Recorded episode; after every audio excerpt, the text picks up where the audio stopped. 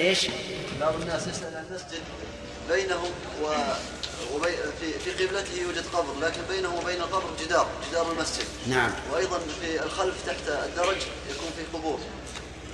فتصح الصلاه آه، فيها أما أما القبور التي بينها وبين المسجد جدار المسجد فمن العلماء من قال إنه لا يصح لا تصح الصلاة. ولا يجوز أن يبنى قبر على المسجد على هذا الوجه. وبعض العلماء يقول يصح. وذلك لأن الذي يصلي في داخل المسجد لا يرى قبورا يصلي إليها. والصحيح أنه للحاجة والضرورة لا بأس به. أما إذا كان في سعة فأرض الله واسعة. لا اللي في مؤخر ما ما ما يضر. إلا إذا كان المسجد مبنيا على القبور. فإذا كان المسجد مبنيا على القبور فلا تسأل. ما لا تصح الصلاة فيه. لأنه إذا كان الله تعالى قال للرسول عليه الصلاة والسلام في مسجد ضرار لا تقم فيه أبدا مع أن المسجد ما فيه شيء لكنه ضرار فكيف مسجد يبنى على قبور يكون محل للشرك؟ فلا تصح الصلاة في مسجد مبني على قبر مهما كان. نعم؟ إيش؟ يجب هدمه نعم. يجب أن يهدم. نعم.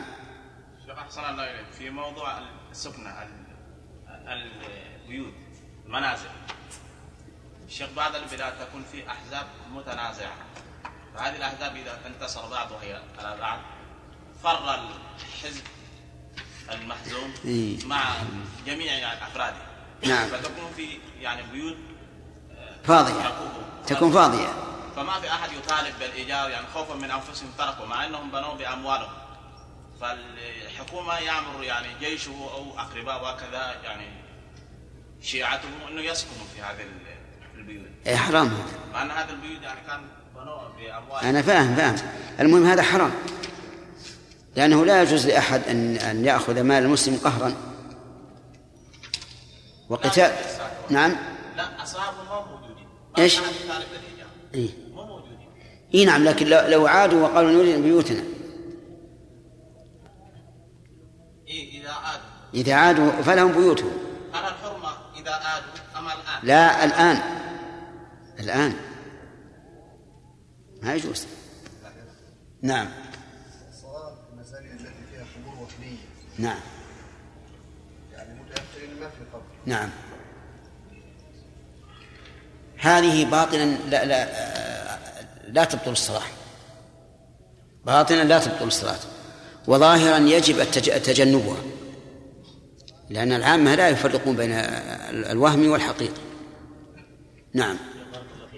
إذا استأجر رجل آه، دكانا أو محلا آه، يتكسب منه بهذه الصورة الذي إذا استأجره كأنه ملك فكسبه من هذا الحال هل نقول أنه حرام أو نقول أن لا ما نقول إنه حرام. نقول إن سكناه حرام بقاؤه حرام لكن الكسب ما دام يكتسب عن طريق مباح بالبيع والشراء مباح ما هو حلال. أبدا ما يكون حرام. نعم. الوقت؟ عاد أذن ليحيى. الصلاة في الكنيسة. إيش؟ الصلاة في الكنيسة. نعم. هل هو مثل صلاة عرض مقصودة؟ هل؟ هل هو مثل صلاة عرض مقصودة؟ لا. الصلاة بالكنيسة جائزة.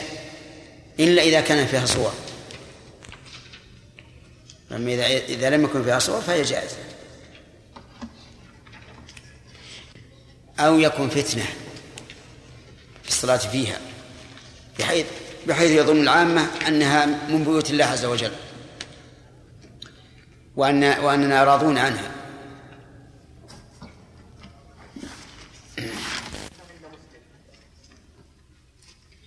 لكن كملنا الخمسة طيب. فوائد من الخم من الخمس؟ وش اخذ آخر ما أكتبنا أن جميع الأرض مكان للتيمم ذكرنا الكلام في الوقت هل يفصل عن نعم. بس طيب. نقتصر على ما ذكر المؤلف ولا نكمل فوائد الحديث؟ نعم. ومن فوائد الحديث في تمام سياقه إحلال الغنائم لهذه الأمة.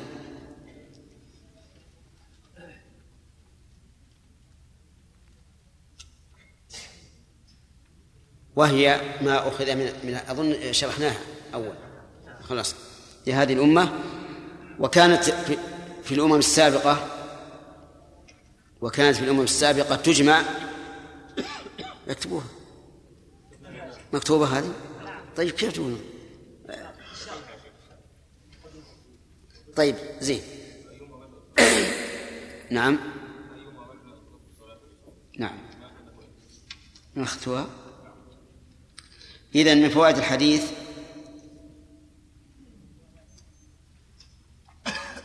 أنه لا يجب طلب الماء قبل دخول الوقت.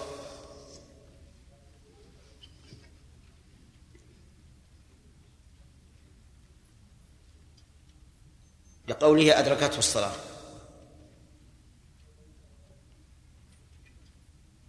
ومن فوائده الإشارة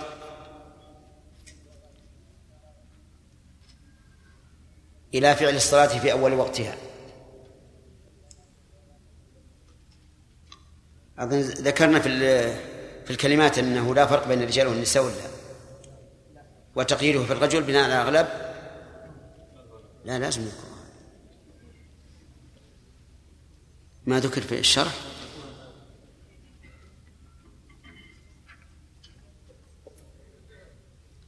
ومن فوائد هذا الحديث أنه يجوز. لمن دخل عليه وقت الصلاة.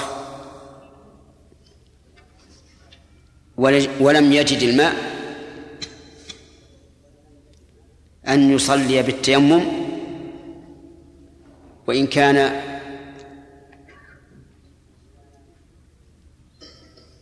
يعلم وجود الماء في آخر الوقت.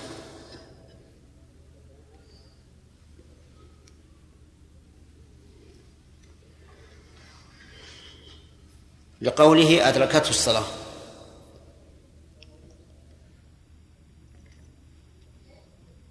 وقال بعض أهل العلم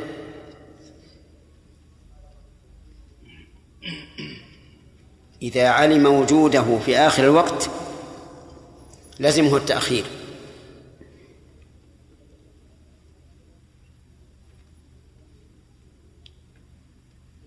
وله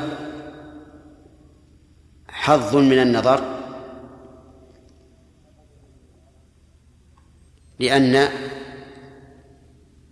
تقديم الصلاة في أول وقتها سنة. واستعمال الماء عند وجوده واجب. واستعمال الماء عند وجوده واجب.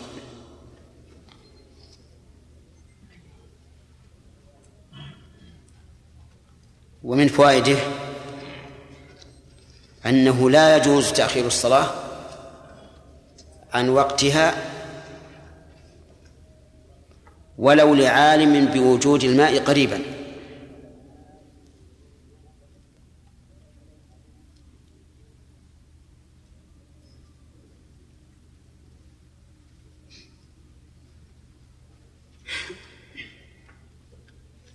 لقوله فليصلي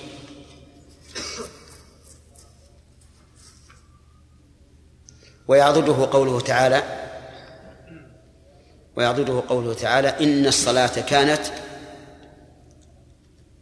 على المؤمنين كتابا موقوتا. أظن أنا نسيت.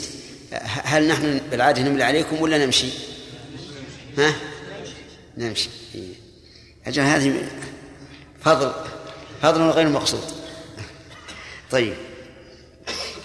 نعم. بس يتأخر شوي. يتأخر كثير.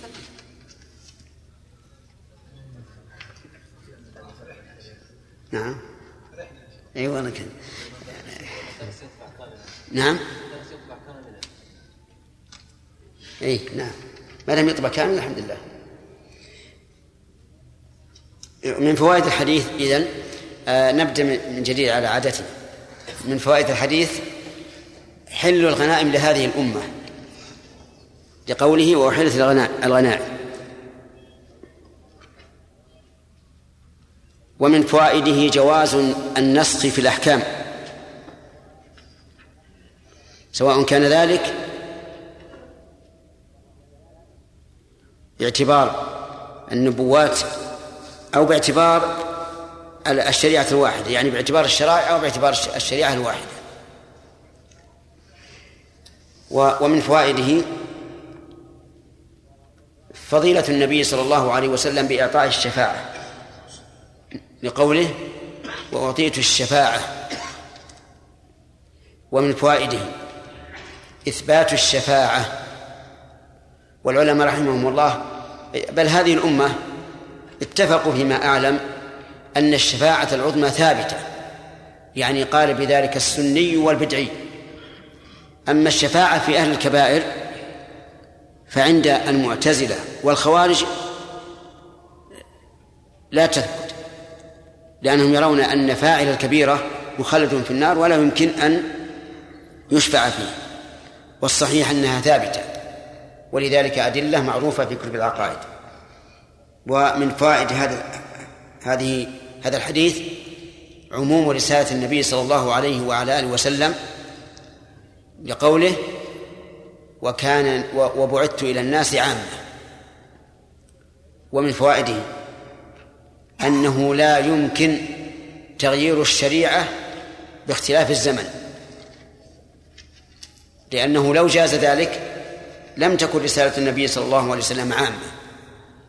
لكن ما قيد بالمصالح فإنه يتغير باختلاف الأحوال. يعني ما علم من الشرع أنه تابع للمصالح فإنه لا شك يختلف باختلاف الشرع باختلاف الأحوال.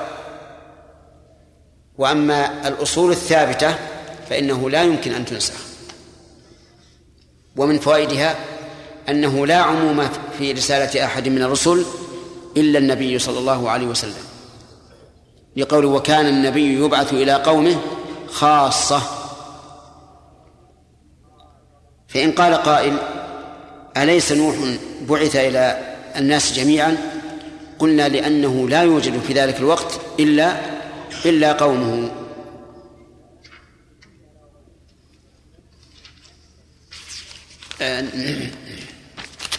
ثم قال المؤلف رحمه الله وفي حديث حذيفة رضي الله عنه عند مسلم وجعلت تربتها لنا طهورا إذا لم نجد الماء. ففي هذا الحديث تخصيصان. أي آه، عن حديث جابر السابق. الأول قوله تربتها والثاني قوله إذا لم نجد الماء. فأما الأول فهو قيد غير مراد. وذلك لأنه نص على بعض أفراد العموم. وذكر بعض أفراد العموم في حكم يوافق العام لا يقتضي التخصيص. اللهم إلا إذا كان التقييد لمعنى يختص به فحينئذ يقتضي التخصيص. وهذا كلمة التراب ليست وصفا تتغير به الأحكام وإنما هو لقب. سمي التراب لأنه تراب ومفهوم اللقب عند العلماء غير معتبر. وأما الثاني إذا لم يجد الماء فهذا القيد لا شك أنه معتبر بنص القرآن. لقول الله تعالى فلم تجدوا ماء فتيمموا. يضاف هذا من فوائد هذا الحديث يضاف إليه أنه لا يصح التيمم مع وجود الماء. ولكن لو قال قائل إذا وجد الماء ولم يجد ثمنه وليس ملكا له ليس الماء ملكا له وليس عنده ثمن يشتري به فهل نقول إنه كعدم الماء؟ الجواب نعم. لأن عدم الماء عدم ثمن الماء كعدم الماء. فإن قال قائل فإذا وهب له هل يلزمه قبوله هدية؟ فالجواب لا لا يلزمه. لما في ذلك من المنة. هكذا قال العلماء. وبناء على هذا التعليل نقول إذا وهبه له من لا منة له عليه كأبيه وابنه لزمه القبول. وأما إذا وهبه أجنبي فإنه لا يلزمه لأنه ربما في يوم من الأيام يمن عليه بذلك فيخجله فإن قال قائل وهل يلزمه أن يشتريه إذا وجد الثمن؟ فالجواب نعم يلزمه لأنه لا يصدق عليه أنه عادل. فإن قال قائل وهل يلزمه استعارته؟ طيب إذا قال يمكن استعارة ما يحصل به المال كالدلو والرشاء وما أشبه ذلك فالجواب أنه يلزمه إلا إذا كان يخشى أن يمن عليه بذلك فإنه لا يلزم. أما إذا كان يستعيره من شخص قد علم أنه يفرح إذا استعير منه الشيء فهنا يلزمه لعدم وجود العلة التي هي المنة. وعن علي عند أحمد رضي الله وعن علي رضي الله عنه عند أحمد وجعل التراب لي طهورا. وهو قريب من لفظ حديث حذيفة وفيه آه، من الفوائد مع حديث حذيفة أن التيمم مطهر كما سبق. وإذا كان مطهرا لازم أن يكون إيش؟ رافعا للحدث. وهذا هو ما يقتضيه ما تقتضيه دلالة القرآن والسنة. فالقرآن قال الله تعالى ما يريد الله ليجعل عليكم من حرج ولكن يريد ليطهركم. والسنة كما ترون. وصف النبي صلى الله عليه وسلم التراب بأنه طهور والطهور ما يتطهر به. وبناء على هذا القول لو تيمم من علم أنه لن يجد الماء بعد الوقت لو تيمم قبل دخول الوقت فتيممه صحيح وله أن يصلي به. ومن تيمم في الوقت ثم خرج الوقت وهو على طهارته فتيممه لا يبطل. لا يبطل التيمم إلا بزوال مبيحه وهو البرء إن كان التيمم لمرض ووجود الماء إن كان التيمم لعدم. ثم قال رحمه الله عن عمار بن ياسر رضي الله عنه نعم. ها؟ لأكشف المنافقين. بحول الله وقوته ويعز الإسلام. الله سوف يعز الإسلام بي وبهذا الشيخ. بإذن الله.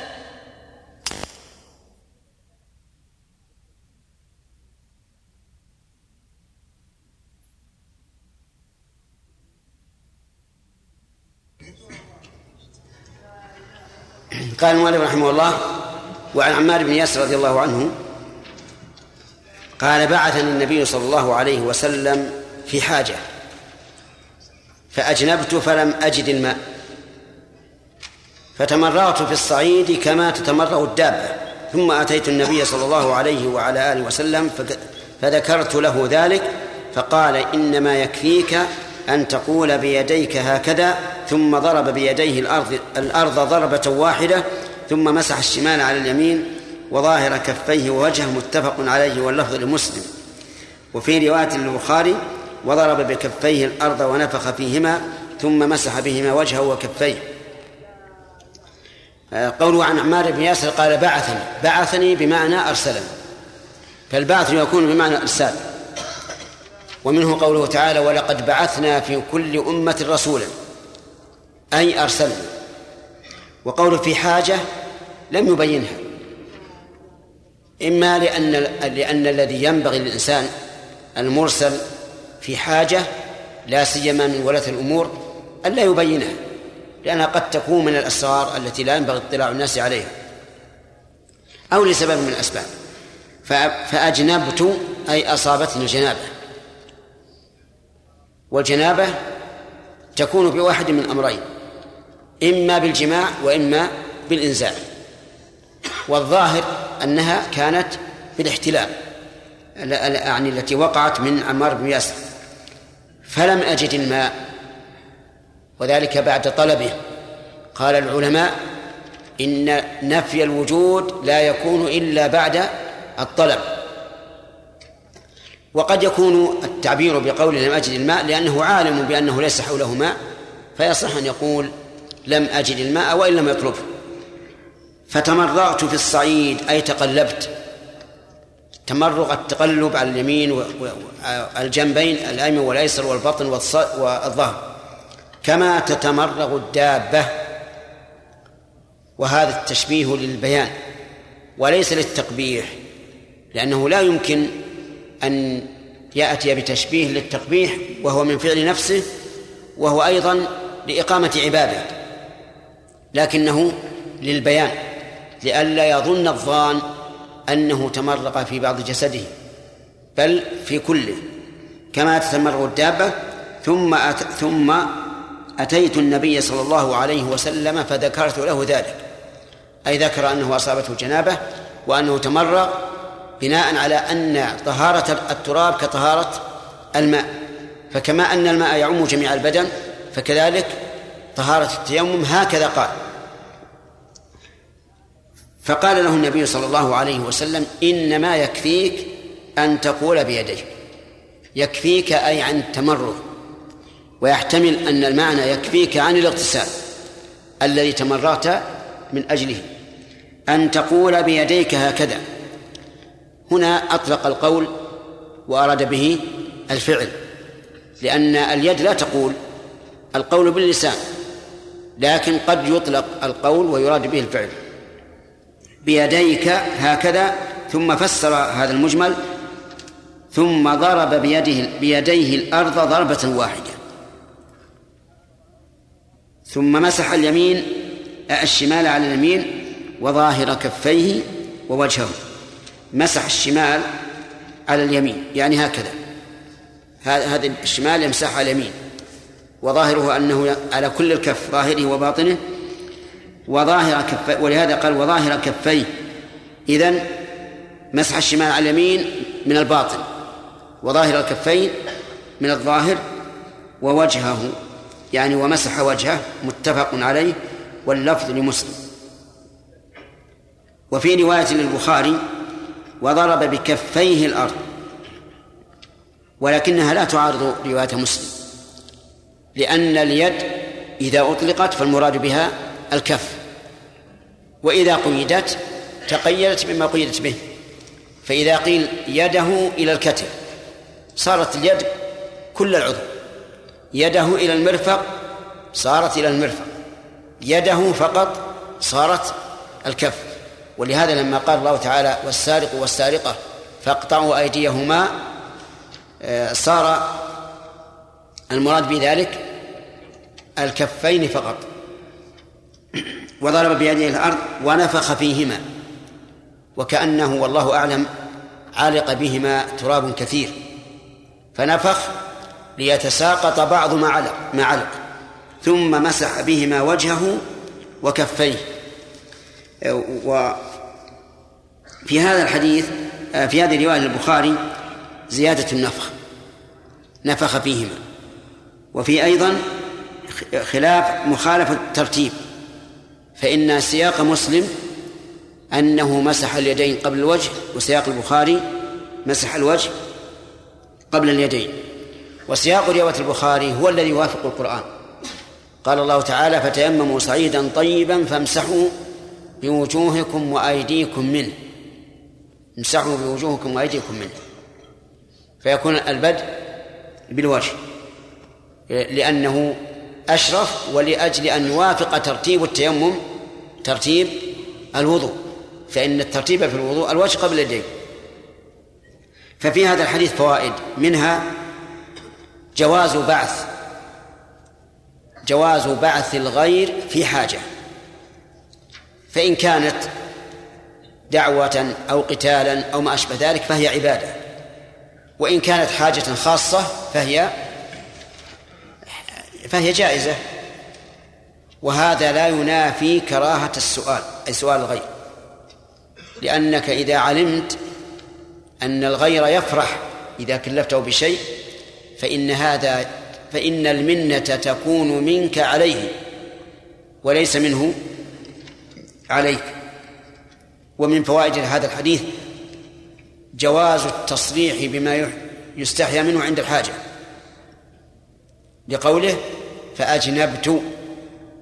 وهذا قد يستحي من الإنسان أن يقول الإنسان إنه أجنب لكن إذا كان لحاجة كبيان حكم شرعي فإنه لا بأس به وقد يكون واجبا.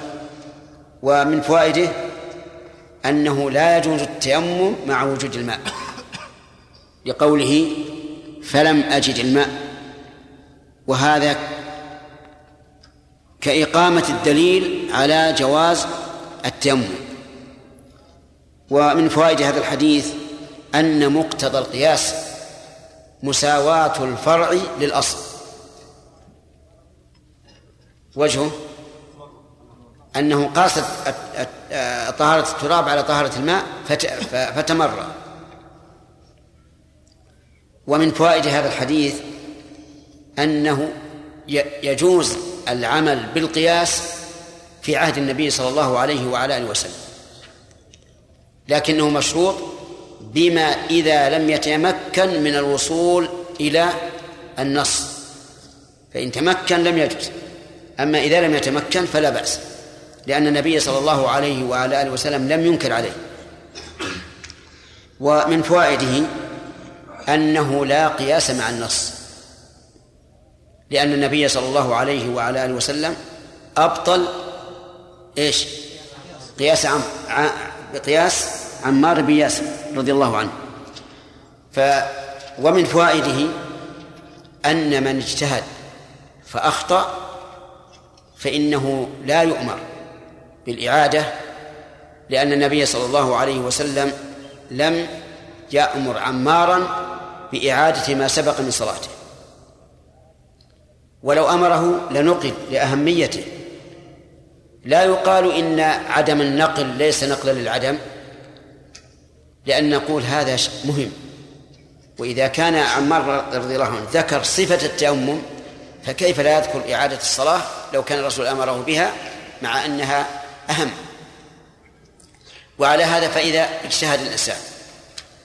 اجتهادا بلا تفريط. وأخطأ فإنه لا لا إعادة عليه. وهذا له شواهد وله أصول. منها المرأة التي كانت تستحاض حيضة شديدة ولا تصلي فلم يأمرها النبي صلى الله عليه وسلم بالإعادة لأنها بانية على الأصل وهو أن الأصل في الدم إيش؟ أنه حيض. الأصل أنه حيض ولا تصلي الحائض. أما إذا كان مجرد خرص غير مبني على أصل أو كان هناك تفريط فإن عليه الإعادة. فمن التفريط مثلا لو اجتهد في في, في القبلة وهو في البلد يمكنه أن يسأل ويتيقن فإنه عليه فإن عليه الإعادة لأنه قادر على تصحيح اتجاهه. أما إذا لم يكن تفريط فلا إعادة. ومن فوائد هذا الحديث أن محل التطهير في التيمم عضوان فقط. وهما الوجه واليدان. وهما أشرف الأعضاء بالنسبة للوضوء.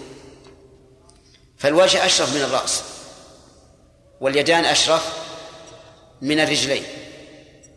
ولهذا كفى في التعبد أن يلوث الإنسان وجهه ويديه بالتراب. فصارت الطهارة في التيمم مقصورة على عضوين فقط. هما أشرف أعضاء الوضوء. هما الوجه واليدان.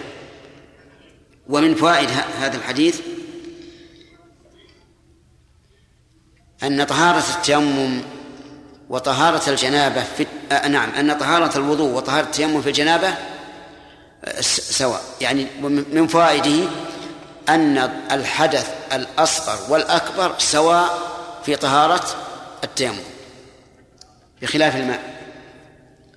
ومن فوائد الحديث أنه لا يكرر المسح في التيمم لأن حديث عمار ليس فيه أن الرسول كرر. قال العلماء وهكذا كل ممسوح فإن تكرار مسحه مكروه. لأن فيه نوع مضادة للحكم الشرعي. إذ أن الشارع إنما جعل تطهيره بالمسح تخفيفا فتكراره تثقيل فيكون فيه نوع مضادة. وعلى هذا كل شيء يمسح فتكراره فتكرار مسحه مكروه. الرأس يكره تكرار مسحه. الخفان يكره تكرار مسحهما. الجبيرة يكره تكرار مسحها التيمم يكره فيه التكرار. ومن فوائد هذا الحديث أن التيمم ضربة واحدة للوجه والكفين. لأن عمارا لم يذكر إلا ضربة واحدة وأكدها أيضا. فقال ضربة واحدة. فهل يستفاد منه أن ما استعمل في الطهارة لا يكون طاهرا غير مطهر ربما يستفاد. ربما يستفاد من ذلك أن المستعمل في الطهارة لا يكون طاهرا غير مطهر لأن الحديث ظاهره أن الرسول مسح الوجه ومسح الكفين نعم كلتيهما أو كليهما. أما الفقهاء الذين يرون أن التيمم المستعمل لا يجوز التطهير به فيقولون يمسح الوجه بالأصابع هكذا. ثم يمسح الكفين بالراحة. ولا شك أن هذا التكلف لم تأتي به السنة. فإما أن يقال إنه يستفاد منه أن الماء المستعمل في طهارة واجبة أن الطهور المستعمل في طهارة واجبة لا ينتقل من الطهورية إلى الطهارة. وإما أن يقال إن طهارة التيمم يراعى فيها التخفيف. على أن الأصل الذي ذكرناه على القول الراجح لا ينتقل فيه الماء من من الطهورية إلى الطهارة وأن الماء المستعمل في رفع الحدث طهور مطهر. ومن فوائد هذا الحديث وجوب استيعاب الوجه في مسح التيمم. لقوله ووجهه.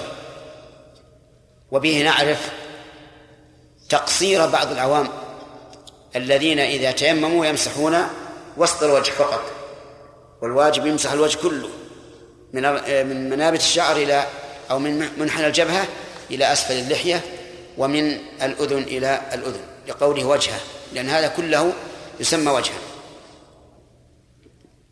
ومن فوائد هذا الحديث مشروعية النفخ بعد الضرب لكن نقول إن هذا مقيد بما إذا علق بهما تراب كثير. ومن فوائد هذا الحديث وجوب الترتيب في التيمم سواء كان عن عن غسل جنابه عن عن جنابه أو كان عن حدث أصغر. ولكن الفقهاء رحمهم الله يقولون إن تيمم عن حدث أصغر وجب الترتيب. وإن تيمم عن حدث أكبر لم يجب الترتيب. لكن ظاهر الأدلة لكن ظاهر الأدلة وجوب الترتيب مطلقا ولا يصح أن يقاس على طهارة الماء لمخالفته لطهارة الماء في أصول كثيرة. فالصواب الصواب وجوب الترتيب. لكن هل يسقط الترتيب بالجهل والنسيان؟ الظاهر هذا أن الترتيب يسقط بالجهل, والنسيان في كل شيء.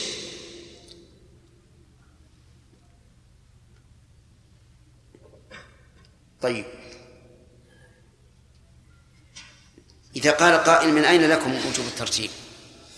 قلنا لقول النبي صلى الله عليه وسلم أبدأ بما بدأ الله به. هكذا أخرجه مسلم.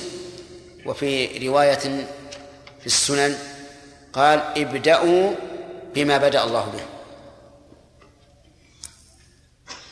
فإن قال قائل وهل يجوز وهل يجوز التيمم على غير الأرض كالتيمم على البساط ونحوه؟ فالجواب إن كان فيه تراب جاز ذلك لأن التراب الذي فيه جزء من الأرض. وإن لم يكن فيه تراب فالظاهر أنه لا يجوز. فإن قال قائل إذا لم يكن عنده في المكان إلا هذا الفراش النظيف. نقول يسقط عنه التيمم. يسقط عنه التيمم لع- لعدم وجود الماء وعدم وجود التراب. جاء وقت الأسئلة الآن؟ نعم. نعم. نعم. هل نقول ان روايه مسلم شاذه أو نقول لعدم وجود الترتيب لا.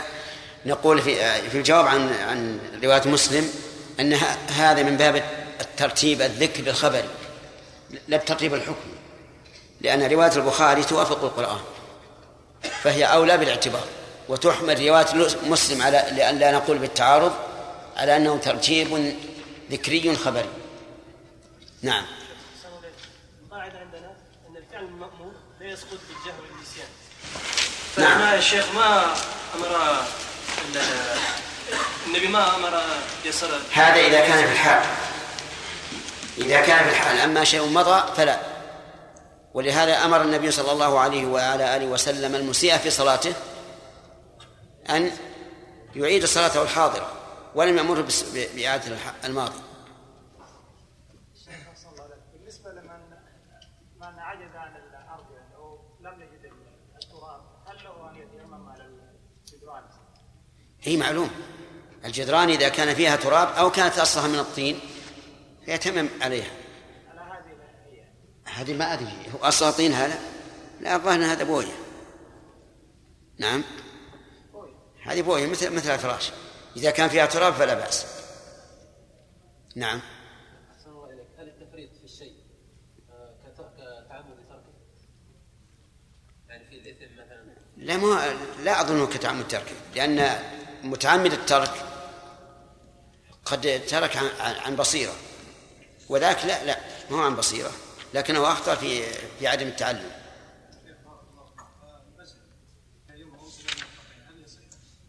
لا.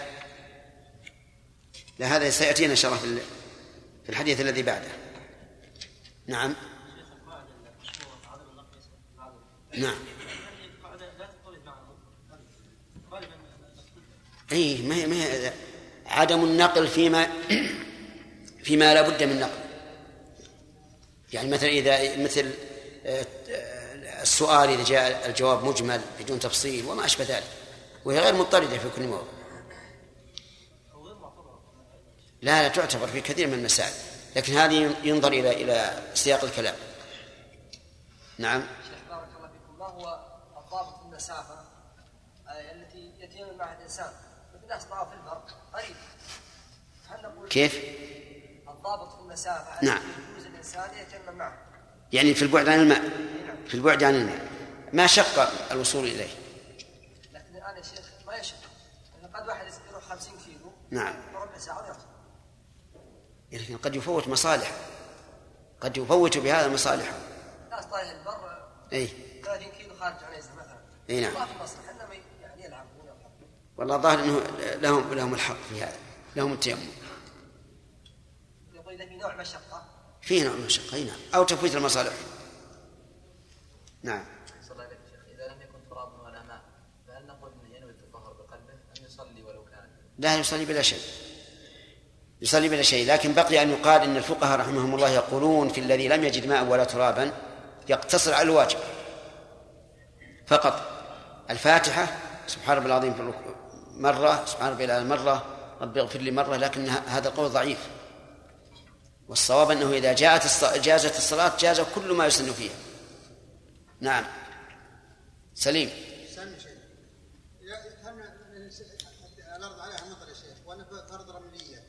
وعندي فراش فيه غبار وهو وهو ما جاه المطر. أي. الدليل يا شيخ جاء في الأرض والفراش عندي. وش أسوي؟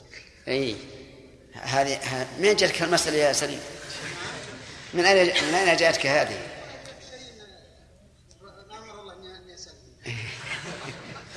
هو على كل شيء واقع يعني الفرش في الخيمة وفيها تراب الظاهر أن الأولى أن يتيمم على الأرض أولى من من الفراش الذي فيه الغب- الغبار حديث النبي صلى الله عليه وسلم و- وكان النبي يبعث إلى قومه خاصه هل نقول انه خصص موسى بارساله إلى فرعون كما هو ظاهر الادله القران كلها؟ لا هو من قومه؟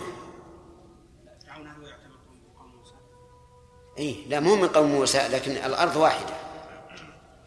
الأرض واحدة فله حكم قومه. معلوم أن فرعون ليس من من بني إسرائيل. نعم. تخليل الأصابع ذكر الفقهاء أنه أنه واجب وهذا بناء على أنه لا بد أن يصل التراب إلى جميع الكف. وظاهر السنة خلاف ذلك. وإن خلل فهو أفضل بلا شك إي نعم يسن يسن بتأكد هل إن كان على الجصار أو على الحائط الغبار ذكرتم التراب هل يتيمم عليهما؟ كيف؟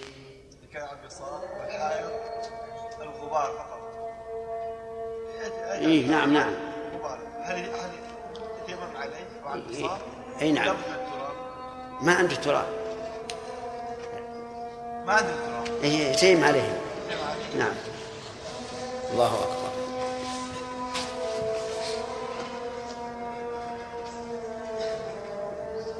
والصلاة. القائمة نعم سم. نعم نعم يا.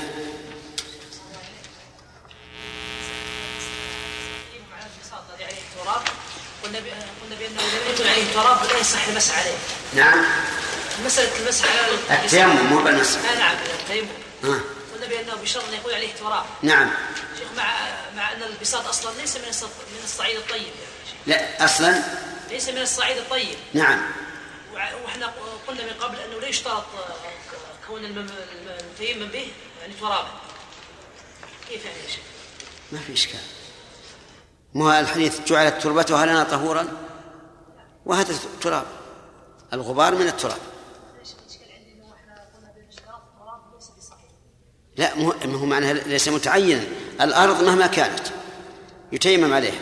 إذا لم نجد الأرض نتيمم عليها إذا كانت مكسوة بالفراش ما بقي إلا التراب. أليس كذلك؟ فلا انتهى لا, تجي لكن جاءت بلاء خلاص. ومن تبعهم بإحسان إلى يوم الدين. في حديث عمار بقي من فوائده أليس كذلك؟ ها؟ إيش؟ بقي من فوائده آه، من فوائده من فوائده آه، وصلنا إلى إط- إطلاق القول على الفعل ها؟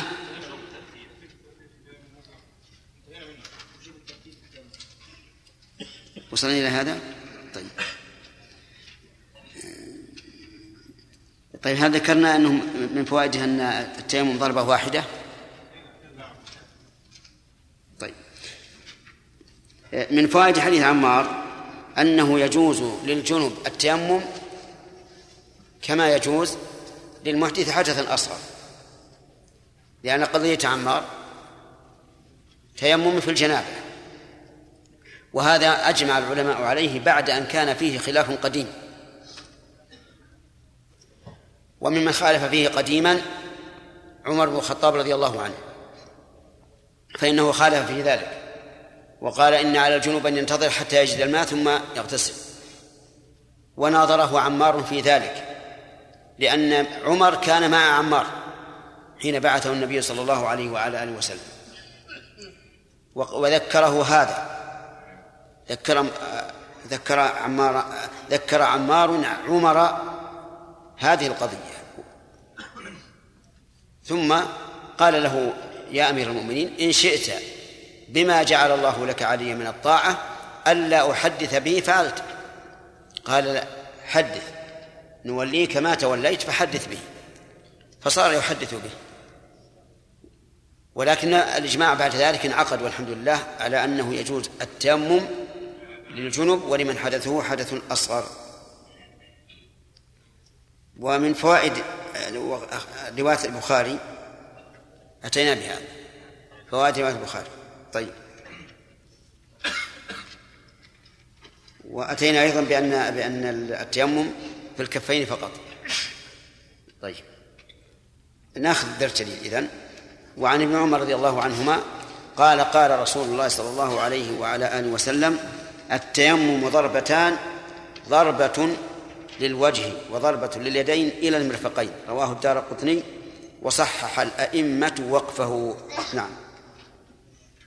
قولها التيمم ضربتان يعني أنه لا بد من ضربتين لأن مثل هذه العبارة تفيد الحصر. التيمم ضربتان فجعل ذات التيمم ضربتين. وقوله ضربة للوجه وضربة لليدين المرفقين. أما ضربة للوجه فالوجه قد ثبت أنه يمسح في التيمم. وأما اليدين وأما اليدان فقال وضربة لليدين إلى المرفقين. فهذا لم يثبت عن النبي صلى الله عليه وسلم. والأحاديث الكثيرة حديث عمار وغيره هو أنه آه، أن التيمم يكون في الكفين فقط وهو أيضا ظاهر القرآن. وعلى هذا فلا يصح هذا الحديث مرفوعا إلى الرسول عليه الصلاة والسلام ولذلك قال المؤلف وصحح الأئمة وقفه. الأئمة يعني بذلك أئمة الحديث. ولا يلزم أن يكون المراد أئمة الفقه لأن إمام كل أحد كل فن من له قدم فيه وأتباع عليه. فيكون الأئمة هنا ليس الأئمة الأربعة ولكن أئمة الحديث. وقفهم أي كونه عن قول عن ابن عمر نفسه وليس عن الرسول صلى الله عليه وعلى آله وسلم وذلك لأن الموقوف عندهم وما انتهى إلى من؟ إلى الصحابي إذا لم يثبت له حكم الرفع هذا الموقوف. ما انتهى إلى الصحابي إذا لم يكن له حكم الوقف. فإن كان له حكم الوقف آه نعم إذا لم يكن له حكم الرفع. فإن كان له حكم الرفع فهو مرفوع لكنه مرفوع حكما. في هذا الحديث من الفوائد أنه لا بد من ضربتين في التيمم ولكن ما دمنا صححنا أنه موقوف. فيكون هذا على رأي من؟ على رأي ابن عمر. والسنة بخلافه بل والقرآن بخلافه لأن الله قال في التيمم فامسحوا بوجوهكم وأيديكم منه. ونحن نرى أن القرآن الكريم إذا أطلق اليد فهي الكف فقط. ولذلك أجمع العلماء أن أنه لا يقطع في السرقة إلا الكف فقط لأن الله قال أيديهما ولم يقيد. أما في الوضوء فنعم الوضوء إلى المرفق لأن الله قيد ذلك فقال وأيديكم إلى المرافق. وفي قوله أيديكم المرافق دليل واضح على أن اليد إذا أطلقت لم تبلغ المرفق وإنما المراد بها إيش؟ الكف. وعليه فيكون هذا الحديث هذا الأثر من قول ابن عمر رضي الله عنه ولكن لا عبرة به. ما دام خالف ظاهر القرآن وصريح السنة فإنه لا عبرة به مهما كان. لأن قول الصحابي لا يكون حجة إذا خالف النص القرآني أو أو أو النبوي. وأيضا المعنى يقتضي عدم مسح الذراع لأن الذراع غالبا يكون خفيا إما في الثوب وإما في الرداء فلا يظهر عليه أثر التعبد بتمرغ الإنسان أو بتعفير الإنسان وجهه ويديه بخلاف الوجه وبخلاف الكف فإنه يظهر عليهما الغبار غبار التراب حتى يتبين أن هذا الرجل تعبد لله تعالى بتعفير وجهه وكفيه تقربا إلى الله تعالى واحتسابا للأجر. ثم قال المؤلف وعن أبي هريرة رضي الله عنه قال قال رسول الله صلى الله عليه وسلم الصعيد وضوء المسلم وإن لم يجد الماء عشر سنين.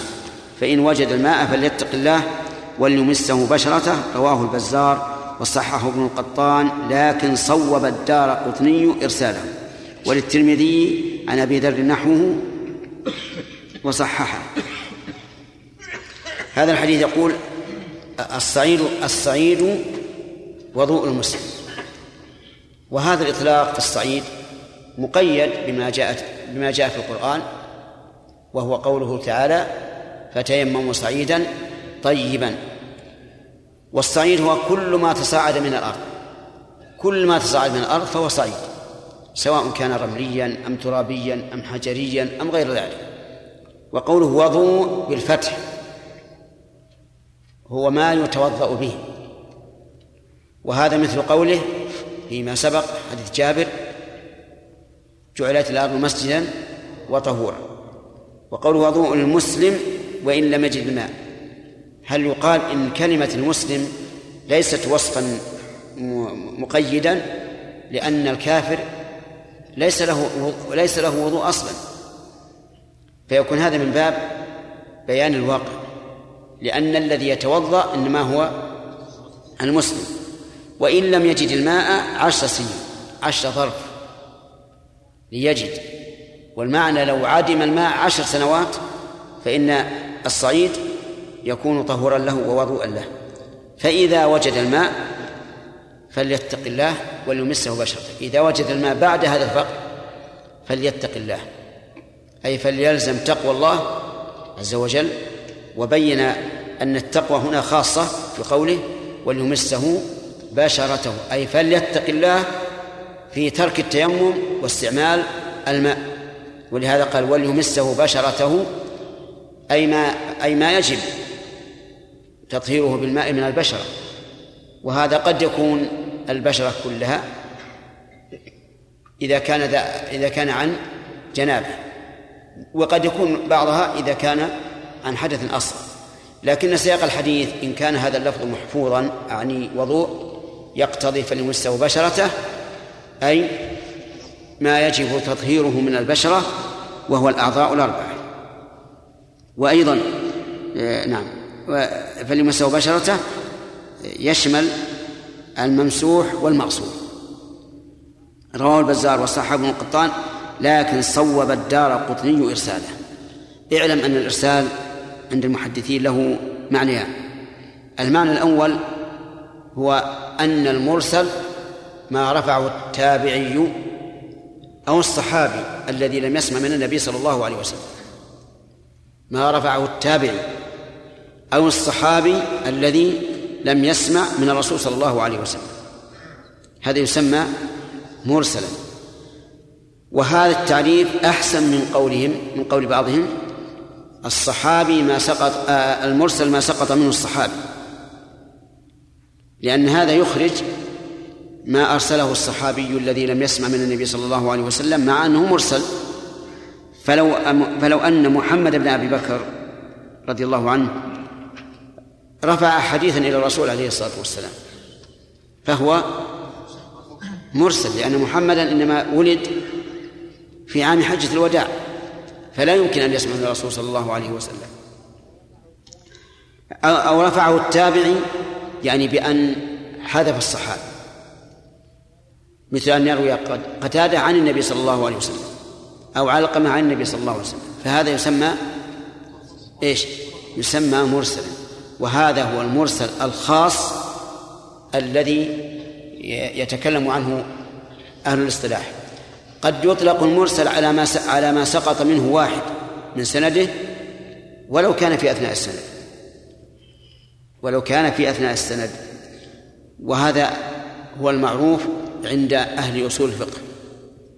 يرون أن المرسل هو الذي سقط منه راوي في متصل السند. على كل حال المرسل بهذا وهذا من أقسام الضعيف. حتى نعلم من الساقط وحينئذ نحكم على الحديث بعد معرفة الساقط بما يقتضيه من ضعف أو أو صحة. وللترمذي عن أبي ذر النحو وصححه قال إنه صحيح. لكنه من رواية أبي ذر فيكون ذلك شاهدا للحديث. ومن المعلوم أنه إذا كان الضعف يسيرا وصار له شاهد فإنه يقوى به. فيقال هذا الحديث لو قدرنا أن سنده ضعيف. فإن قواعد الشريعة تشهد له. لأن الله إنما أباح التيمم عند عدم الماء بدون تقييد ما قال لم تجدوا ماء في مدة سنة أو سنتين أو أكثر أطلق. وأيضا آه، قيد هذا بعدم وجود الماء فيدل ذلك على أنه متى وجد الماء؟ وجب إيش؟ وجب استعماله. فهذا الحديث وإن لم يصح باعتبار السند فهو صحيح باعتبار المعنى. وهذه فائدة ينبغي للإنسان أن يتفطن لها لأن المرسل إذا قوي بشهادة آه، قواعد الشريعة له صار حجة. وكذلك إذا قوي بقبول العلماء له فإنه يكون حجة. ففي في هذا الحديث من الفوائد. أولا جواز التيمم بجميع الأرض. لقوله التيمم الصعيد وضوء المسلم. بدون تقييد. ومن فوائده أنه يقوم مقام الماء لقوله وضوء. والوضوء هو ما يتوضأ به الإنسان الذي يجد الماء. وهذا هو القول الراجح. وقد بيناه فيما سبق. وقلنا إن التيمم إذا تعذر استعمال الماء يقوم مقامه في كل شيء. كل شيء. حتى لو لو تيمم لنافلة فله أن يصلي فريضة. ولو تيمم لقراءة القرآن فله أن يصلي فريضة. لأنه يقوم مقام الماء من كل وجه. ومن فوائد هذا الحديث أن أنه متى تعذر استعمال الماء ولو طال الزمن فإن التيمم جائز لقوله وإن لم يجد الماء عشر سنين. ومن فوائد هذا الحديث جواز استعمال المبالغة في الكلام. وإذا وقع الكلام على سبيل المبالغة قلة أو كثرة فلا مفهوم له. وهذا موجود في القرآن وفي السنة. قال الله تبارك وتعالى فمن يعمل مثقال ذرة خيرا يره ومن يعمل مثقال ذرة شرا يره ومن يعمل دون ذلك فكذلك. لكن ذكر مثقال الذرة على سبيل المبالغة. ومنه أيضا قول الرسول صلى الله عليه وعلى آله وسلم من اقتطع شبرا من الأرض ظلما طوقه الله به يوم القيامة. فمن اقتطع دون ذلك فالحكم كذا في في حقه كذلك لأن هذا ذكر على سبيل المبالغة. ومنه على أحد القولين قوله تعالى إن تستغفر لهم سبعين مرة فلن يغفر الله لهم. يعني وإن استعمل وإن استغفرت أكثر فالحكم كذلك. لأن هذا ذكر على سبيل المبالغة هذا أحد القولين في تفسير الآية. على كل حال القاعدة القيد الذي يكون على سبيل المبالغة قلة أو كثرة نعم ليس له مفهوم. ومن فوائد هذا الحديث بطلان طهارة التيمم بوجود الماء. لقوله فإذا وجد الماء فليتق الله وليمسه بشرة وعلى هذا فإذا تيمم للجنابة ثم وجد الماء وجب عليه إيش؟ أن يغتسل لقوله فليتق الله وليمسه بشرة وإذا تيمم للوضوء ثم وجد الماء فعليه أن يتوضأ به. لا يقول إنه ارتفع. حدثي بالتيمم ولا يعود الحدث إلا بموجب جديد لأن نقول إنه ارتفاع مقيد بوجود الماء أو بزوال العذر إذا تيمم لضرر لضرر باستعمال الماء. وقد حكى شيخ الإسلام رحمه الله الاتفاق على أنه إذا وجد الماء وجب عليه استعماله حتى ولو قلنا بأن التيمم رافع. لأنه رافع ما دام السبب موجودا. فإذا لم يوجد فعليه أن يستعمل الماء. ومن فوائد هذا الحديث أنه لو تيمم مع وجود الماء فطهارته غير صحيحة. لقوله وليمسه بشرة. فإنه لو تيمم مع وجود الماء خالف الأمر. وخالف التق... وخالف الأمر باستعماله وبتقوى الله. ومخالفة الواجب وقوع في المحرم. ومعلوم أن أن الشيء المحرم لا يستفيد به الإنسان شيئا. فهو لا يرفع الحدث ولا يحل الحرام ولا يملك به البيع المبيع ولا غير ذلك. إذا لو تيمم مع وجود الماء وصلى فلا عبرة به صلاته صحيحة آه، باطلة وعليه أن يتيمم وعليه أن يتوضأ أو يغتسل ويصلي. فإذا قال قائل ما هو الضابط للوجود وعدم الوجود؟ نقول متى كان في حمل الماء مشقة فهو واجد ولا غير واجد؟ غير واجب وإذا لم يكن مشقة فإنه يحمله. يحمله. كما لو كان عنده سيارة فيها تانك كبير. للماء. نقول نقول يجب عليك أن تحمل الماء. أما إذا لم يكن كذلك فإننا لا نوجب عليه. مثل أن يسافر في سيارة صغيرة فإننا لا نوجب عليه أن أن يحمل الماء لما في ذلك من المشقة. وعن أبي سعيد الخدري رضي الله عنه قال خرج رجلان في سفر فحضرت الصلاة وليس معهما ماء فتيمما صعيدا طيبا فصليا ثم وجد الماء في الوقت فأعاد أحدهما الصلاة والوضوء ولم يعد الآخر.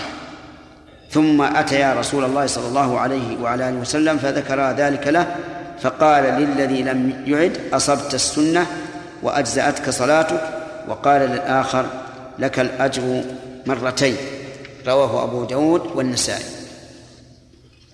هذا قصة خرج رجلان في سفر. وما أمامنا لم يبين هذا السفر. لكن الله عز وجل يقول وإن كنتم مرضى أو على سفر فلم تجدوا ماء. وإن كنتم جنبا فاطهروا. وإن كنتم مرضى أو على سفر أو جاء أحد منكم من الغائط أو لمستم النساء فلم تجدوا ماء فتيمموا. فحضرت الصلاة أي دخل وقتها لأن حضور كل شيء بحسبه. وليس معهما ماء أي يتوضأان به. فتيمما صعيدا طيبا فصليا. وسكت عن التيمم. ولا شك أنهما تيمما صعيدا طيبا يعني آه، استعمل التيمم من صعيد طيب. والمراد بالطيب هنا ما ما سبق وهو الطاهر.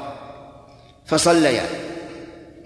ثم وجد وجد الماء.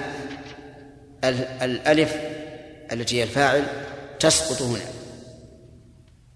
لماذا؟ لالتقاء الساكنين. قال ابن مالك رحمه الله إن ساكنان التقى يكسر ما سبق وإن يكن لينا فحذفه استحق. إن ساكنان التقيا اكسر ما سبق. مثل قوله تعالى لم يكن الذين كفروا. أصلها لم يكن فكسرت النون لأن ما بعدها ساكن. وإن يكن أي ما سبق لينا أي حرفا من حروف اللين وهو وهما ثلاثة وهن ثلاثة الواو والألف والياء. فحذفه استحق يعني فقد استحق الحذف أي فاحذف. فهنا نقول في الحديث. ثم وجد الماء. وجد الماء بحذف الألف. وأما ما يفعله بعض الناس بكونه يثبت الألف لكنها ألف قصيرة. فيقول ثم وجد الماء. فهذا خلاف القاعدة العربية. ومن ذلك أن نسمع بعض الناس ولقد في قوله تعالى ولقد آتينا داود وسليمان علما وقال الحمد لله. لا. نعم. طيب. وقال الحمد لله. الصواب إنك تحذف الألف. تحذف الألف. تقول وقال الحمد لله. ويعرف حذف الألف بالسياق. يقول ثم وجد الماء في الوقت. فأما فأعاد أحدهما الصلاة والوضوء. قول أعاد أحدهما الصلاة واضح أنها إعادة. لأن الإعادة فعل الشيء الذي فعل أولا. ولهذا سمي إعادة. فإذا أتى الإنسان بالشيء مرة أخرى فهو إعادة. لكن قوله والوضوء هذا فيه تجوز. لأن الوضوء هنا لم يعد. إذ أنهما قد تيمما لكن يحذف ما دل الدليل على وجوده كقوله علفتها تبنا وماء باردا. فإذا فأعاد أحدهما الصلاة و و وفعل الوضوء وفعل الوضوء ولم يعد الآخر. يعني لم يعد الصلاة ولم يتوضأ ثم أتى يا رسول الله صلى الله عليه وسلم فذكر ذلك له فقال للذي لم يعد أصبت السنة أي أصبت الطريقة الصحيحة لأن السنة تطلق على الطريق أو الطريقة فيقال سنة الرسول كذا وكذا ويقال سنة الخلفاء الراشدين كذا وكذا. وتطلق السنة بإزاء الواجب. وهذا مصطلح أصول الفقه أهل أهل الأصول. لأنهم قسموا الأحكام الشرعية إلى خمسة أقسام الواجب والسنة. لكن إذا جاءت مطلقة في لسان الشارع فالمراد بها الطريقة سواء كانت على وجه الاستحباب أو على وجه الوجوب. طيب يقول آه، أصبت السنة وأجزأتك صلاتك أي صلاة؟ أي صلاة؟ ما في أولى ولا ثانية صلاتك يعني الذي صليت. لأنه يعني ما ما صلى مرتين. وقال الآخر لك الأجر مرتين. أما أما أحدهما أحد الأجرين فهو تيممه وصلاته الأولى. وأما الثاني فوضوءه وصلاته الثانية وإنما قال الثاني لك الأجر مرتين لأنه فعل الثاني أي الوضوء وإعادة الصلاة متأولا ظانا أن هذا هو الواجب عليه. والمجتهد والحمد لله من هذه الأمة لا يمكن أن أن أن يحرم من الأجر. له الأجر إن أخطأ فأجر واحد وإن أصاب فأجران. المهم أن الأجر مرتين. على إيش؟ على صلاة الأولى بالتيمم وعلى صلاة الثانية بالوضوء. رواه أبو داود والنسائي. في هذا الحديث فوائد. منها أن طلب الماء لا يجب إذا كان الإنسان قد علم أنه ليس حوله ماء. لأن هذا السياق ليس فيه أنه ما طلب الماء ولم يجده بل قال ليس معهما ماء وهو كذلك. فإذا كنت في أرض تعلم أنه ليس حولك ماء فلا حاجة للطلب لأن الطلب زيادة عناء وذهاب وقت. طيب أما إذا كنت في أرض تجهلها فلا بد أن تبحث فيما حولك هل فيه ماء أو لا؟ لكن لو قال قائل حتى لو كان يعلم أن هذا المكان ليس فيه ماء. ألا يمكن أن يكون قد نزل الماء المطر وصار في الأرض قدران؟ نقول هذا ممكن لكن الأصل إيه؟ عدمه لا سيما في أيام الصيف. ومن فوائد هذا الحديث نقل. إذا فائدة واحدة. اللهم صل على محمد. اللهم رب هذه الدعوة التامة والصلاة القائمة. آت محمد الوسيلة والفضيلة وبعث المقام. شيخ هل يصح تسمية التيمم إيش؟ هل يصح تسمية التيمم وضوءا لقوله وضوء وضوء؟ نعم. إلى أنه يحل محله. ما يصح من حيث التسمية؟ يصح. لأنه يحل محله إذا كانت الأرض ندية إذا إذا كانت الأرض ندية نعم. هل الأفضل أن يحفر الإنسان حتى يصل إلى اليابس؟ ما أظن هذا. يعني لا, لا نكلفه أن يحفر حتى يصل إلى اليابس. وإن كان قريبا. حتى وإن كان قريبا. إلا اللهم إلا إذا كان إذا مشى عليه الإنسان ظهر. يعني يكون الرطوبة خفيفة جدا. فهنا ما في مشقة. يعني لو فعل كان أحسن هل يؤخذ من الحديث أن التيمم إنما يكون بمنزلة الماء في الحدث والوضوء إيه. يعني يمكن يؤخذ. ويكفينا العدم. إذا قال ما الدليل على أنه لا يتيمم النجاسة نقول العدم عدم الدليل. لأن الله ما ذكره إلا في الحدث. أو جاء أحدكم من الغائط أو لمس النساء.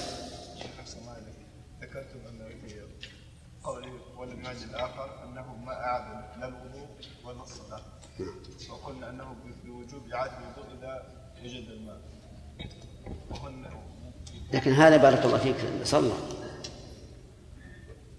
صلى وانتهت الصلاة.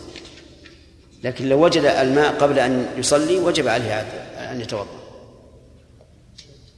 نعم. إذا أجنب وتضرر بالغسل إذا إذا أجنب وعنده ماء يتضرر بالغسل ولا يتضرر بالوضوء نقول له تيمم وهذا الظاهر. أو نقول الظاهر لي هو هذا. اللهم إلا على قول من يرى أنه لا يشترط في الغسل الموالاة فهنا نقول اتق الله ما استطعت. الآن استطعت أن ترفع الجنابة عن بعض البدن فعليك أن أن تتوضأ. يتوضأ ثم يتيمم ثم يتيمم عن الباقي. لكن اللي يظهرني من الأدلة أنه يتيمم مطلقا. ولا يتوضأ. لا سيما إذا إننا أنا أرى أن الموالاة شرط في الغسل كما هي شرط في الوضوء قالوا قالوا في الوضوء أنه إذا لم يجد ماء إذا وجد ماء لبعض طهره نعم. توضأ به وتيمم للباقي نعم. هذا الباب؟ لا لأن الوضوء طهارة واحدة. وهذا حدث أصغر وجنابة. نعم. الرسول صلى الله عليه وسلم يقول أصبت السنة وذاك إيش أعد أعد أعد الرسول. الرسول صلى الله عليه وسلم يقول لهذا الذي ترى ما فهمنا إلا صلى الله عليه وسلم. رسول الله الرسول صلى الله عليه وسلم. أي نعم. حينما قال أصبت السنة. نعم. وذاك لك أجران ما بعد وصلنا شر نعم. صلى لك حديث ابن عمر شيخ. تيمم ضربتان ضربة الوجه وضربة اليدين من النقيين لو قال قائل الشيخ حديث موقوف لكنه له حكم الرفع ما يستقيم ما, ما يستقيم هذا ما نعم لأن هذا يمكن فيه الاجتهاد. لأن المو... الذي له حكم الرفع هو الذي لا يمكن فيه الاجتهاد. وهذا يمكن الاجتهاد بأن يقال لعله قاسه على على الوضوء كما قاس عمار بن ياسر آه، التيمم على الغسل عن الجنابة. نعم. هذا الأخير. ها؟ وهي؟ طالب الماء لا يجب إذا طلب الماء لا يجب إذا علم الإنسان أنه ليس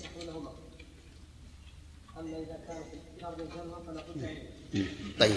يعني يؤخذ منه أنه لا يلزم طلب الماء إذا علم الإنسان أنه ليس ليس حوله ماء.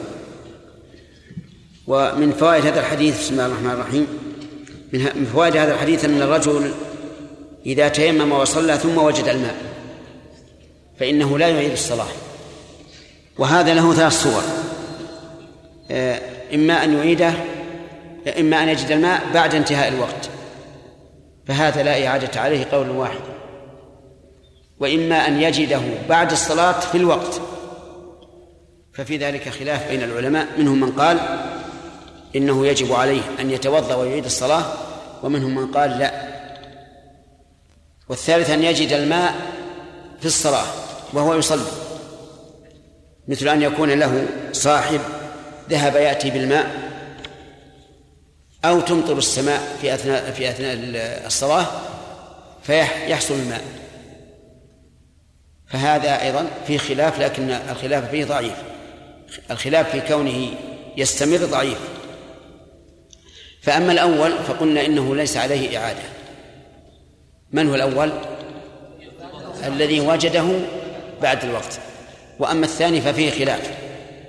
خلاف قوي والصحيح أنه لا قضاء عليه. وذلك لأنه أبرأ ذمته بفعل الصلاة على الوجه المطلوب. ولا يمكن أن يوجب الله على العبد صلاتين.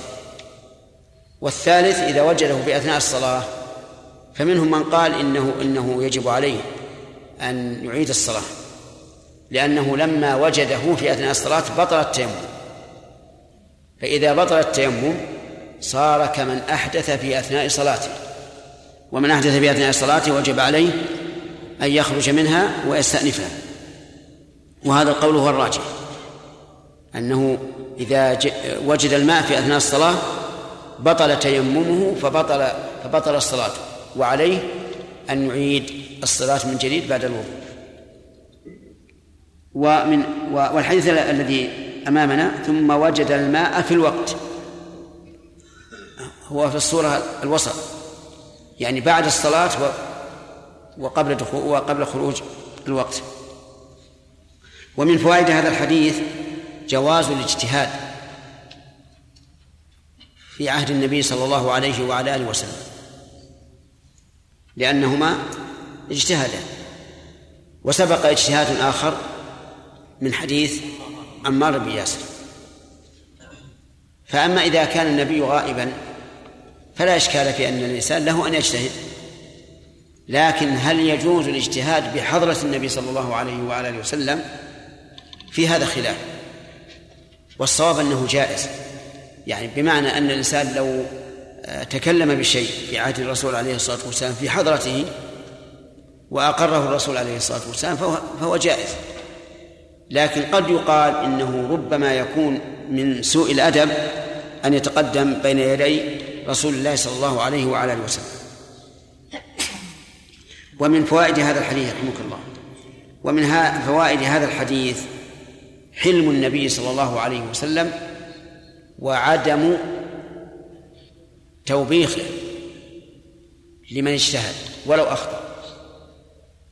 لأن النبي صلى الله عليه وعلى آله وسلم قال للذي أعاد لك الأجر مرتين مع أنه خالف السنة لكنه مجتهد. ومن فوائد الحديث أن الإنسان إذا فعل العبادة يظن أن أن فعلها واجب عليه فإنه يثاب على ذلك ولو أخطأ. لأنه عمل عمل طاعة لله وتقربا إليه فيؤجر على هذا. ومن فوائد هذا الحديث أن إصابة السنة خير من كثرة العمل. لقول النبي صلى الله عليه وسلم للرجل أصبت الذي لم يعد أصبت السنة. ومعلوم أن إصابة السنة خير من بإيش؟ من, من كثرة العمل. طيب. فإن قال قائل وهل لو أعاد أحد الآن بعد أن تبينت السنة لو أعاد الصلاة بعد وجود الماء هل يؤجر أو لا يؤجر؟ نقول إذا كان قد علم بالسنة فإنه لا يؤجر. بل لو قيل بأنه يأثم لكان له وجه. لأن لأنه إذا وجد الماء بعد انتهاء الصلاة فإنه ليس عليه إعادة. لكن لو لم يعلم بالسنة وأعاد بناء على أن ذلك هو الواجب عليه فإن الحكم واحد. بمعنى أن الحكم الذي حكم به الرسول صلى الله عليه وعلى آله وسلم للرجل الذي أعاد ينطبق تماما على من جهل السنة في عصره وأعاد. ومن فوائد هذه السنة من فوائد هذا الحديث تشجيع من أصاب السنة في عمله حتى يقوى على معرفة السنة ليكون مصيبا لها. لقول النبي صلى الله عليه وسلم أصبت السنة. ولم يقل أجزأتك صلاتك فقط أو ما أشبه ذلك من العبارات لكن قال أصبت السنة تشجيعا له ولغيره على أن يحرص على إصابة السنة.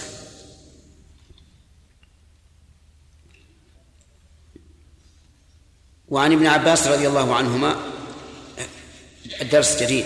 وعن ابن عباس رضي الله عنهما في قوله عز وجل وإن كنتم مرضى أو على سفر قال إذا كانت بالرجل الجراح في سبيل الله والقروح فيجب في فيجنب فيخاف أن يموت إن اغتسل تيمم. رواه الدار قطني موقوفا. ورفعه البزار وصححه ابن خزيمة والحاكم.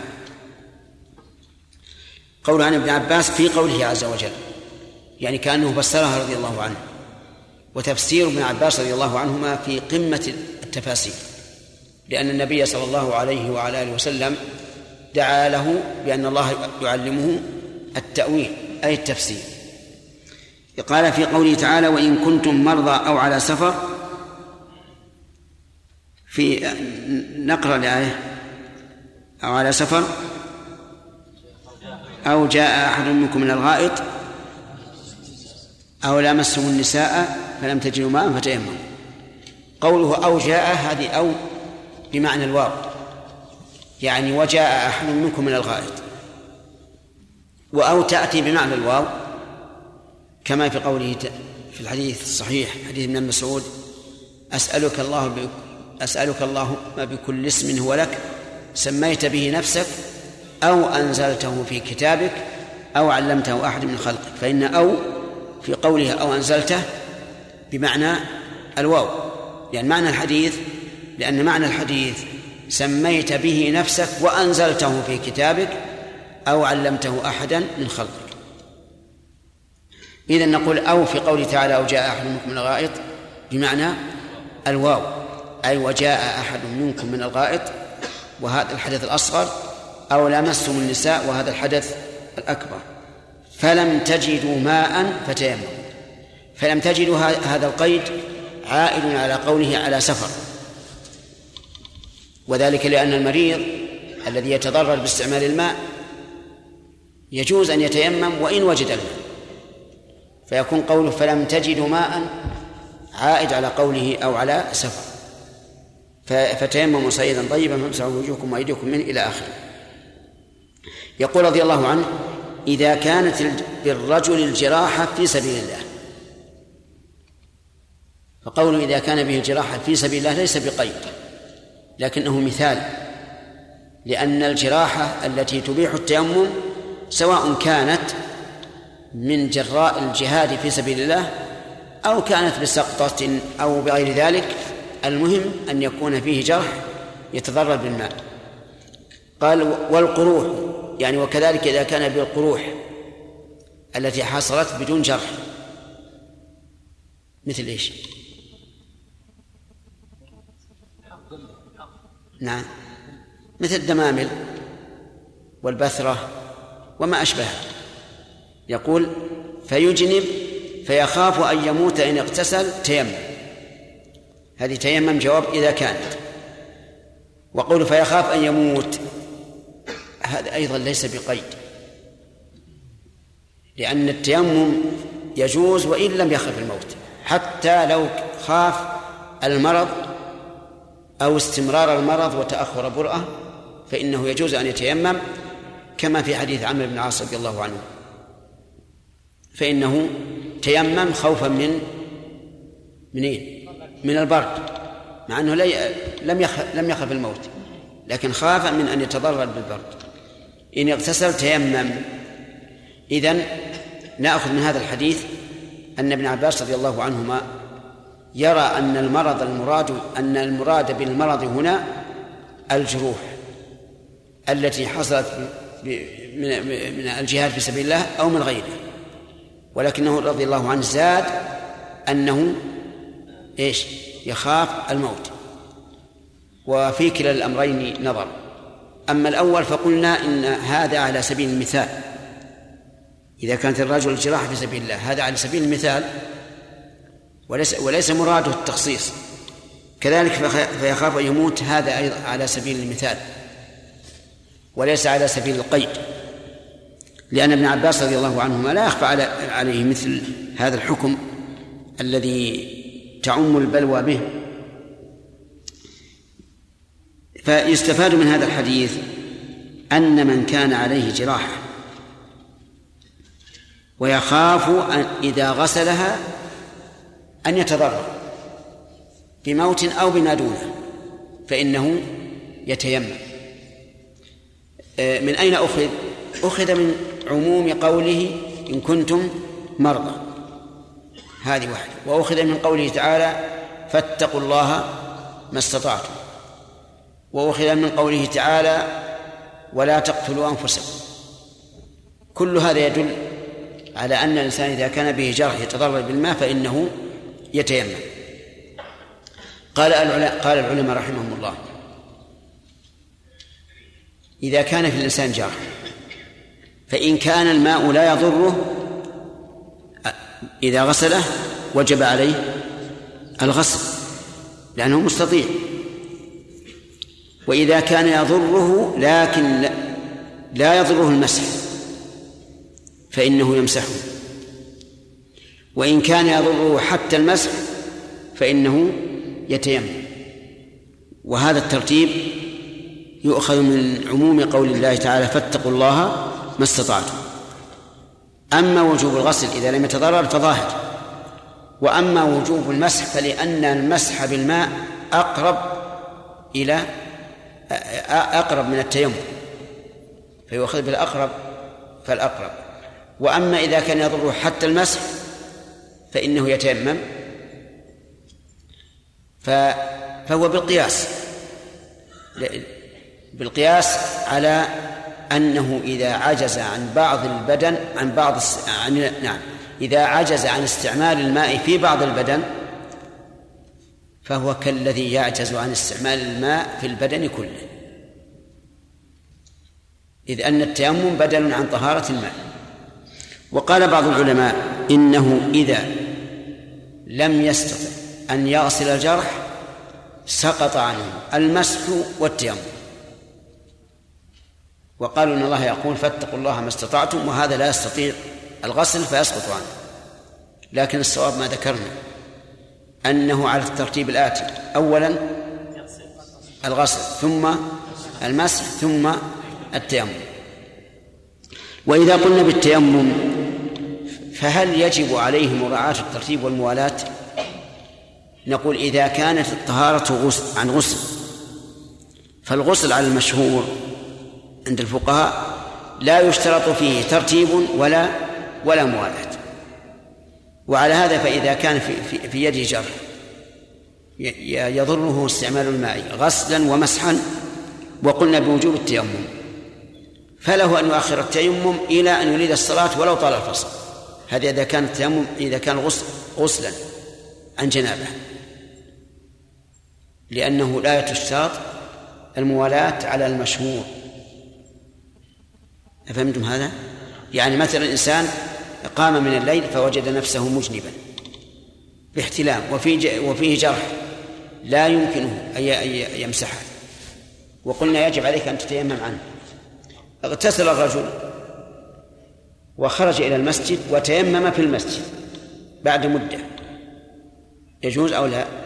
يجوز بناء على أن الغسل لا تشترط فيه الموالاة. وإذا قلنا باشتراط الموالاة فإنه يجب أن يتيمم عنه فور انتهائه من الاغتسال لئلا تفوت الموالاة. أما الترتيب فلا يجب لأن الغسل يعتبر البدن عضوا واحدا. أما إذا كان في إذا كان عن وضوء يعني رجل توضأ وفي يده جرح يضره استعمال الماء غسلا ومسحا. فالواجب إيه؟ الواجب التيمم. متى يتيمم؟ يتيمم إذا غسل وجهه تيمم. يعني مثلا لنفرض أن الجرح في اليسرى نقول اغسل وجهك ثم اغسل اليد اليمنى ثم ما لا يضره الغسل من اليد اليسرى ثم تيمم. تيمم في الحال. لأنه يجب في الوضوء الترتيب والمؤالاة فعليه يتيمم عن الجرح في موضع في موضع إيش؟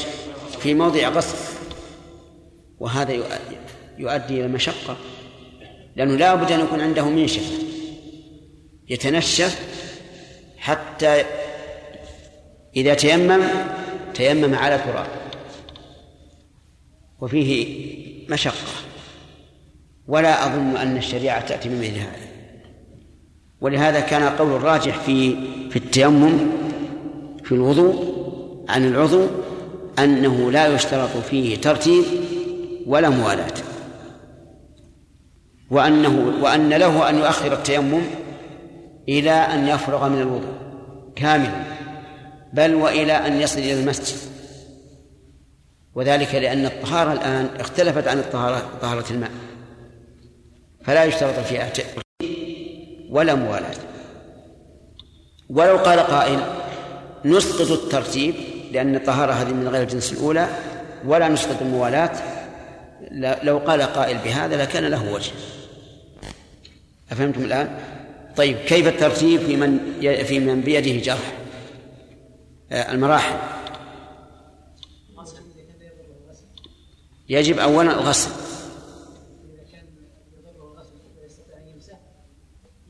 نعم. فإن كان يضره الغسل ولا يضره المسح مسح. و... نعم. يتيمم. تمام. وإذا قلنا بالتيمم فهل تجب مراعاة الترتيب والموالاة؟ لا. قبل الوجه لا هات بدن قبل الوجه إن كان يا شيخ كان سيكون فاصل بعد أن يتوضأ ويغتسل خطأ. نعم. لا يلزم الترتيب ولا الموالاة تمام. أما إن كان الوضوء فيلزمه الترتيب والصحيح أن فيه مشقة عليه. نعم. لذلك لا يشترط فيه الترتيب. تمام. يعني يشترط فيه الترتيب والموالاة. في الوضوء يشترط الترتيب والموالاة. كما قلنا في الوضوء الكامل بالماء فإنه يلزم فيه الترتيب. والموالاة والصحيح أنه لا يشرط فيه ترتيب ولا موالاة وعمل الناس الآن عليه. تجد الإنسان مثلا الذي فيه جرح لا يمسحه ولا يغسله يتوضأ في بيته وإذا جاء إلى المسجد تيمم. فإن قال قائل إذا لم يخف ضررا